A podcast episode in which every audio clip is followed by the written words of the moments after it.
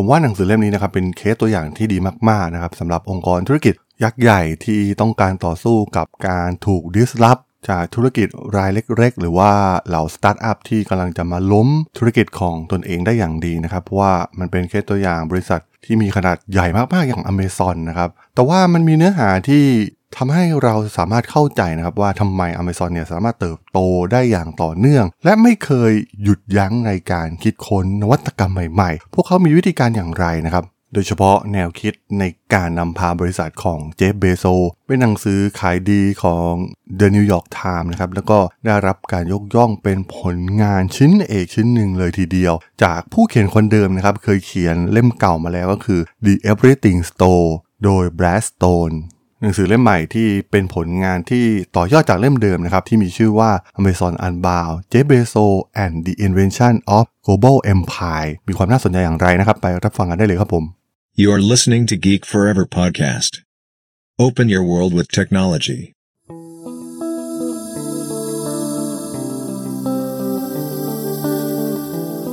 This is Geek Book.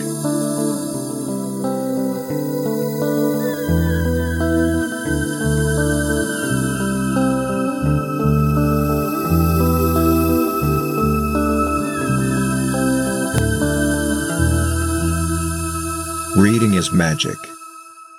สวัสดีครับ ผมดนทราดนจากดดนบล็อกนะครับและนี่คือรายการ Geek Book นะครับวันนี้จะมาคุยถึงหนังสือเล่มหนึ่งนะครับค่อนข้างน่าสนใจมากๆนะครับเป็นหนังสือที่เปิดตัวมาตั้งแต่ปี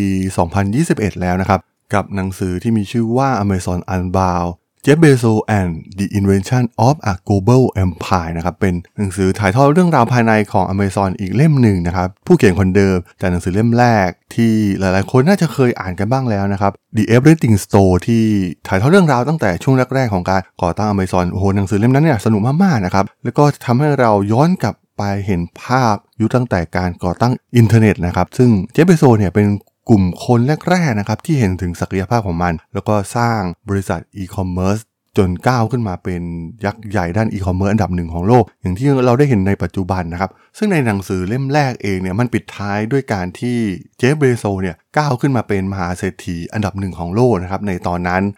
แต่ว่าหลังจากนั้นเป็นต้นมานะครับอเมซอนก็ผ่านอะไรมาอีกมากมายนะครับ หลังจากที่เจฟเบโซเองเนี่ยสามารถก้าวขึ้นมาเป็นมหาเศรษฐีอันดับหนึ่งของโลก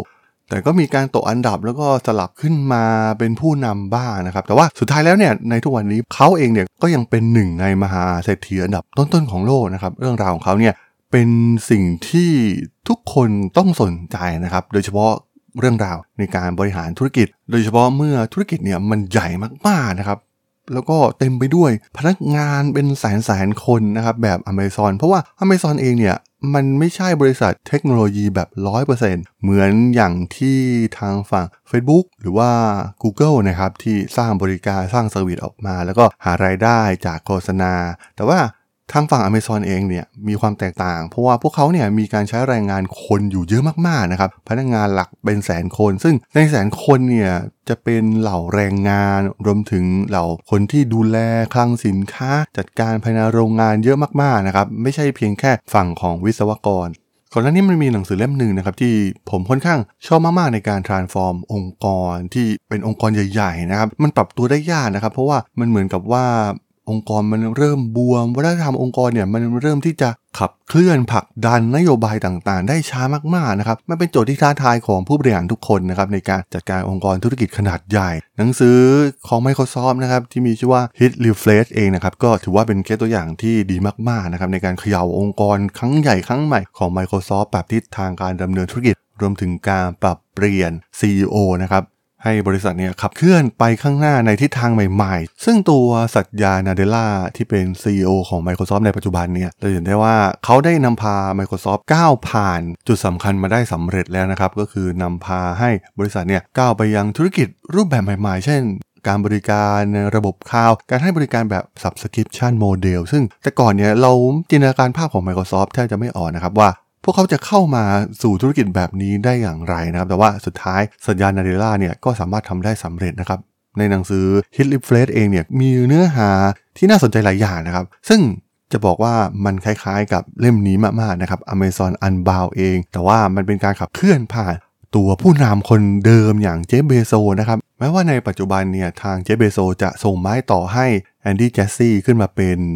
CEO คนใหม่ของ Amazon เป็นที่เรียบร้อยแล้วนะครับ แต่เนื้อหาในหนังสือเล่มนี้เนี่ยจะเป็นการถ่ายทอด ยุคที่เจฟเบโซยังกุมอำนาจเบสเสเด็ดขาดอยู่นะครับ เป็น CEO ของ Amazon แล้วก็พยายามที่คิดค้นนวัตกรรมบริการรวมถึงทำยังไงให้บริษัทที่มีขนาดใหญ่มากๆ อย่าง Amazon เนี่ยเติบโตไปได้นะครับ แล้วก็สร้างความได้เปรียบเชิงธุรกิจหลาย ๆ อย่างหรือแม้กระทั่งการขับเคลื่อนธุรกิจเก่าของพวกเขานะครับ เมื่อการเติบโตมันเริ่มนิ่งเนี่ย Jeff Bezos เองเนี่ยก็ต้องหาวิธีการนะครับที่จะทำให้ Amazon เนี่ยเติบโตขึ้นได้อีกครั้ง มันมีหลายเคสที่เกิดขึ้นนะครับในยุคถัดจากหนังสือเล่มแรก การเกิดขึ้นของ Amazon Echo ลำโพงอัจฉริยะนะครับที่กลายเป็นของติดบ้านของผู้คนชาวอเมริกากว่าร้อยล้านเครื่องนะครับแม้โปรเจกต์หลาย ๆ ตัวนะครับทาง Jeff Bezos ที่นำทีมของพวกเขา ซึ่งในหนังสือเล่มนี้เนี่ยมีการกล่าวถึงบ่อยมากๆนั่นก็คือ S Team นะครับที่เป็นทีมแนวหน้าเป็นผู้บริหารระดับอาวุโสนะครับที่ทางเจฟเบโซเนี่ยจะอยู่เหนือสุด แล้วก็คอยควบคุมหลาย ๆ อย่าง แล้วก็ผลักดันให้ธุรกิจเนี่ยเดินไปข้างหน้า โดยทางเจฟเบโซเองเนี่ยจะเข้ามาคลุกคลีอยู่เสมอนะครับในการเปิดตัวธุรกิจใหม่ ๆ หรือว่าโมเดล ใหม่ๆ ที่จะทำให้กิจการของ Amazon เนี่ยขยายตัวออกไป ตัวอย่างแรกที่หนังสือเล่มนี้เนี่ยได้กล่าวถึง แล้วก็มีความน่าสนใจมากๆ ก็คือการเกิดขึ้นมาของ Amazon Echo นะครับที่เป็นลำโพงอัจฉริยะ ซึ่งถ้าเราย้อนกลับไปในยุคนั้นเนี่ยมันไม่มีผลิตภัณฑ์รูปแบบนี้อยู่เลยด้วยซ้ำนะครับ เพราะว่ามันยังไม่มีตลาดที่ชัดเจนมากนักนะครับ แต่ว่าทางเจมเบโซเองเนี่ยก็มองเห็นนะครับว่ามันจะมาประสานกับธุรกิจของเขาได้อย่างไร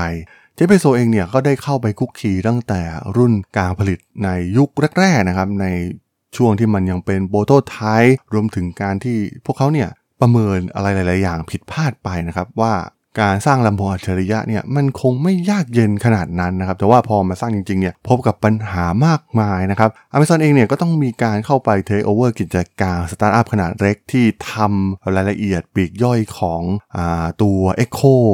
หลาย ๆ บริษัทนะครับ แต่ว่าบางบริษัทเนี่ยก็ล้มเหลวนะครับ เทคโนโลยีบางอย่างเนี่ยก็ไม่สามารถนำมาใช้ได้จริง งบลงทุนใน Echo เองเนี่ยก็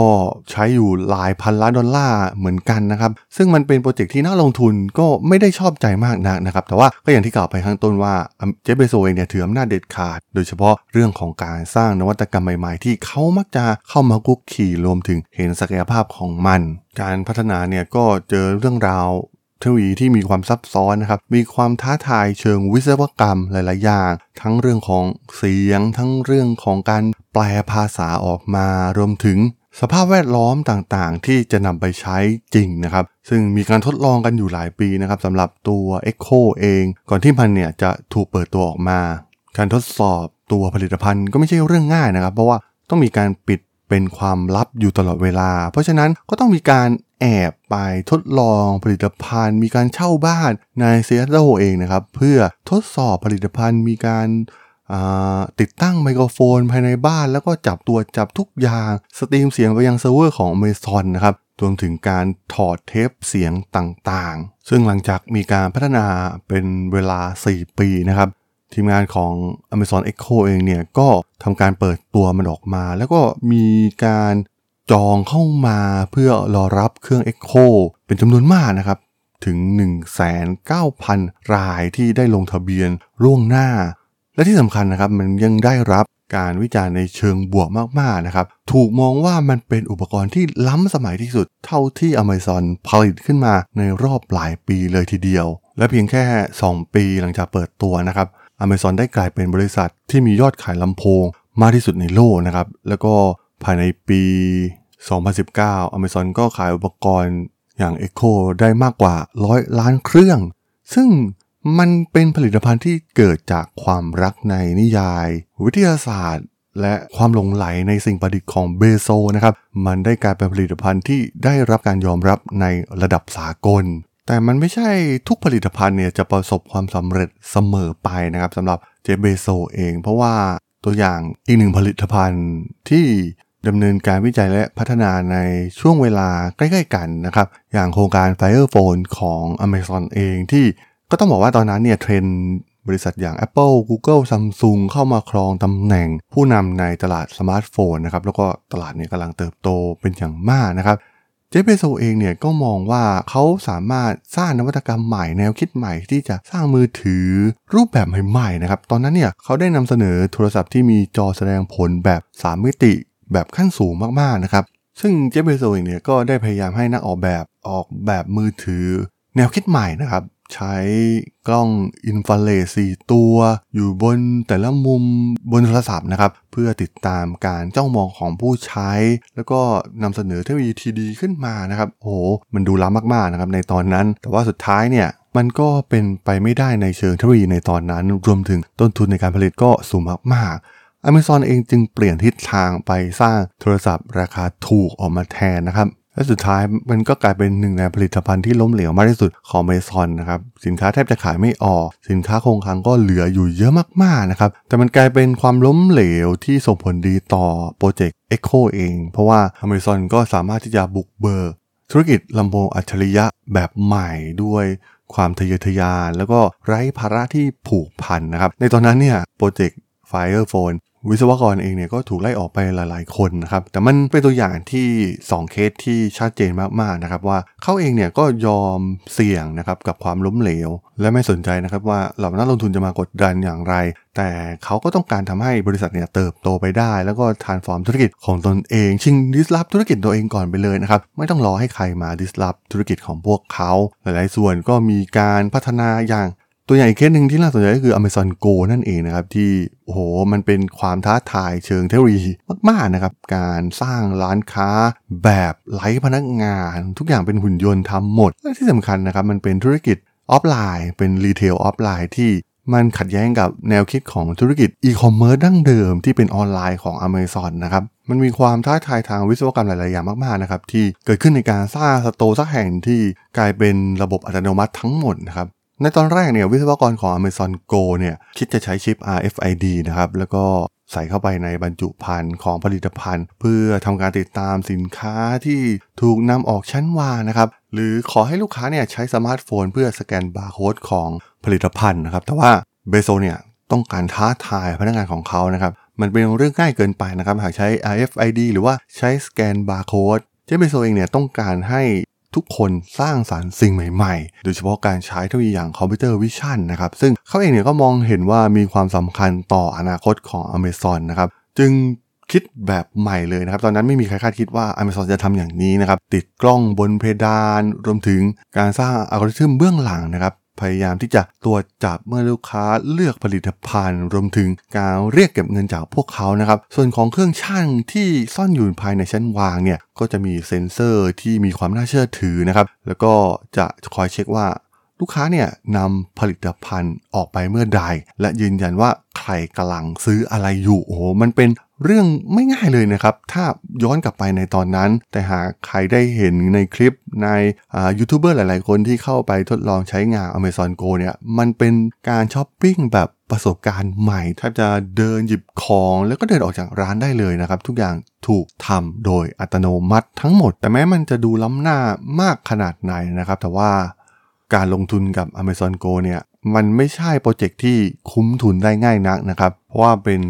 ร้านค้าที่ต้นทุนค่อนข้างสูงทำให้มาถึงวันนี้เองเนี่ย Amazon Go ก็ยังไม่ได้ผลลัพธ์ในเชิงธุรกิจนะครับ แต่ว่า Bezos เองเนี่ยก็มองว่ามันเป็นการเดิมพันกับเทคโนโลยี computer vision รวมถึงเทคโนโลยี AI นะครับ ซึ่งมันเป็นการทดลองระยะยาวที่มีเดิมพันสูงนะครับ ซึ่งแน่นอนว่ามันจำเป็นสำหรับบริษัท ขนาดใหญ่นะครับ รวมถึงยังมีเนื้อหาอีกหลาย ๆ ส่วนนะครับ ที่เจเบโซเข้าไปมีส่วนเกี่ยวข้อง ไม่ว่าจะเป็นการขยายธุรกิจ Amazon ไปยังตลาดอินเดียนะครับ ที่มีประชากร 1,300 ล้านคน ซึ่งก่อนหน้านี้เนี่ยพวกเขาเคยล้มเหลวมาก่อนในประเทศจีนนะครับ แต่ว่าพวกเขาต้องการเติบโตอย่างมั่นคงในประเทศอินเดีย แล้วก็นำบทเรียนที่ได้รับจากจีนนะครับ มาพัฒนาตลาดใหม่ ให้สามารถแข่งขันได้นะครับ โดยเฉพาะกับ Flipkart เองที่ มี backup อย่างวอลมาที่เป็นคู่แข่งของพวกเขาในสหรัฐอเมริกาอยู่นั่นเองนะครับ โอ้โห มันก็มีเรื่องราวหลาย ๆ อย่างนะครับ มีการแยกธุรกิจแยกตัวแพลตฟอร์มออกมาเลยนะครับสำหรับชาวอินเดียโดยเฉพาะส่งผู้บริหารระดับสูงเนี่ยเข้าไปคลุกคลีแล้วก็เรียนรู้วิธีการทำธุรกิจในอินเดีย เพราะว่าอย่างเรื่องของโครงสร้างพื้นฐานอะไรก็มันแตกต่างกันอย่างมากนะครับ เมื่อเทียบกับในอเมริกาเอง ในอินเดียเนี่ยบาง พื้นที่อะนี่ก็ยังใช้สัตว์ในการขนส่งสินค้าอยู่นะครับ มันไม่สามารถที่จะนำเอาแพลตฟอร์มจากโลกตะวันตก มาใช้ได้เลยกับประเทศอินเดีย มันมีความท้าทายเป็นอย่างมากนะครับ และดูเหมือนว่าในอินเดียเองเนี่ยอเมซอนจะไม่ยอมถอยอีกต่อไป แล้วก็สั่งลุยแบบเต็มที่นะครับ ลุยแบบคาวบอยฆ่าได้ฆ่าเลยนะครับ อีก part ที่น่าสนใจก็คือการเข้ามาลุยในธุรกิจสตรีมมิ่งนะครับที่มาแข่งขันกับ Netflix หรือว่าทาง Apple ทาง HBO นะครับทำคอนเทนต์มีการทานฟอร์มธุรกิจหลาย ๆ อย่างนะครับ มันเป็นการเดิมพันอีกครั้งหนึ่งของเจเบโซด้วยซ้ำนะครับ ในการสร้างธุรกิจ Amazon Prime ขึ้นมาที่เป็นวิดีโอออนดีมานคล้าย ๆ Netflix นะครับ ซึ่งมันก็เป็นส่วนเสริมที่เกื้อหนุนกันกับบริการพรามที่จัดส่งของภายในสหรัฐอเมริกานะครับทำให้พวกเขาเนี่ยสามารถสร้างบริการเสริมขึ้นมา แล้วก็คิดค่าบริการเพิ่ม ซึ่งเรียกได้ว่ามันเป็นธุรกิจที่มีความแตกต่างกันหลาย ๆ ส่วนนะครับ หรือแม้กระทั่งหนังสือพิมพ์อย่าง Washington Post ที่ทางเจฟเฟโซเข้าไปเทคโอเวอร์มา เขาก็สามารถ transform ธุรกิจของ Washington Post ให้กลับมาสร้างกำไรนะครับนำเอาเทคโนโลยีเข้ามาใช้รวมถึงนำตัวผู้บริหารระดับสูง โดยเฉพาะด้านไอทีเนี่ยมาทานฟอร์มธุรกิจของ Washington Post แม้จะปลดพนักงานเดิมออกไปมากมายนะครับ แต่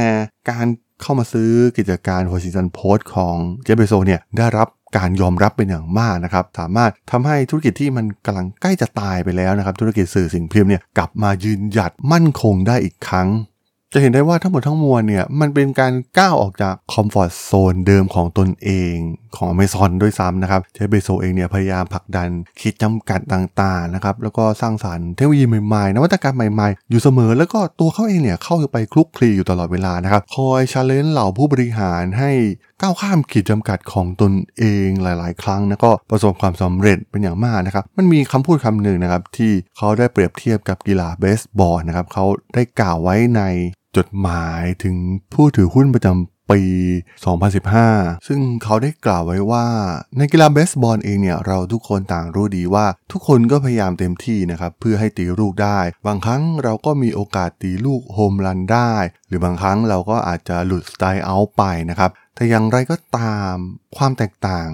ระหว่างกีฬาเบสบอลกับธุรกิจก็คือ ผลลัพธ์ที่ดีที่สุดที่เราสามารถคาดหวังได้จากการตีในกีฬาเบสบอลเนี่ยถูกจำกัดไว้ที่เพียงแค่ 4 คะแนนนะครับ ดังนั้นหากเราต้องการที่จะชนะเกมเนี่ยเราก็จำเป็นต้องตีลูกให้ได้ดีอย่างต่อเนื่องนะครับแต่ในทางกลับกันผลลัพธ์ที่ดีที่สุดที่เราสามารถคาดหวังได้ในเรื่องธุรกิจนั้น มันไม่มีขีดจำกัดนะครับ ซึ่งหมายความว่าหากเราคิดนอกกรอบและกล้าที่จะเสี่ยง เราก็มีโอกาสที่จะประสบความสำเร็จอย่างยิ่งใหญ่ ซึ่งสุดท้ายเนี่ยมันสามารถคว้าคะแนนระดับพันคะแนนได้เลยทีเดียวนั่นเองสำหรับเรื่องราวของหนังสือ Amazon Unbound ใน EP นี้เนี่ยผมก็ต้องขอจบไว้เพียงเท่านี้ก่อนนะครับสำหรับเพื่อนๆที่สนใจเรื่องราวทางธุรกิจเทคโนโลยีและวิทยาศาสตร์ใหม่ๆที่มีความน่าสนใจก็สามารถติดตามมาได้นะครับทางช่อง Geek Forever Podcast ตอนนี้ก็มีอยู่ในแพลตฟอร์มหลักๆ ทั้ง Podbean Apple Podcast Google Podcast Spotify YouTube แล้วก็จะมีการอัปโหลดลงแพลตฟอร์ม Blockdit ในทุกๆ ตอนอยู่แล้วด้วยนะครับ ถ้ายังไงก็ฝากกด Follow ฝากกด Subscribe กันด้วยนะครับ แล้วก็ยังมีช่องทางหนึ่งในส่วนของ Line แอดที่ a d t h r a d o n t h a r a d h o l สามารถแอดเข้ามาพูดคุยกันได้นะครับ ผมก็จะส่งสาระดีๆ พอดแคสต์ดีๆ ให้ท่านเป็นประจำอยู่แล้วด้วยนะครับ ถ้าอย่างไงก็ ฝากติดตามทางช่องทางต่างๆ กันด้วยนะครับสำหรับใน EP นี้เนี่ยผมต้องขอลากันไปก่อนนะครับ เจอกันใหม่ใน EP หน้านะครับผม สวัสดีครับ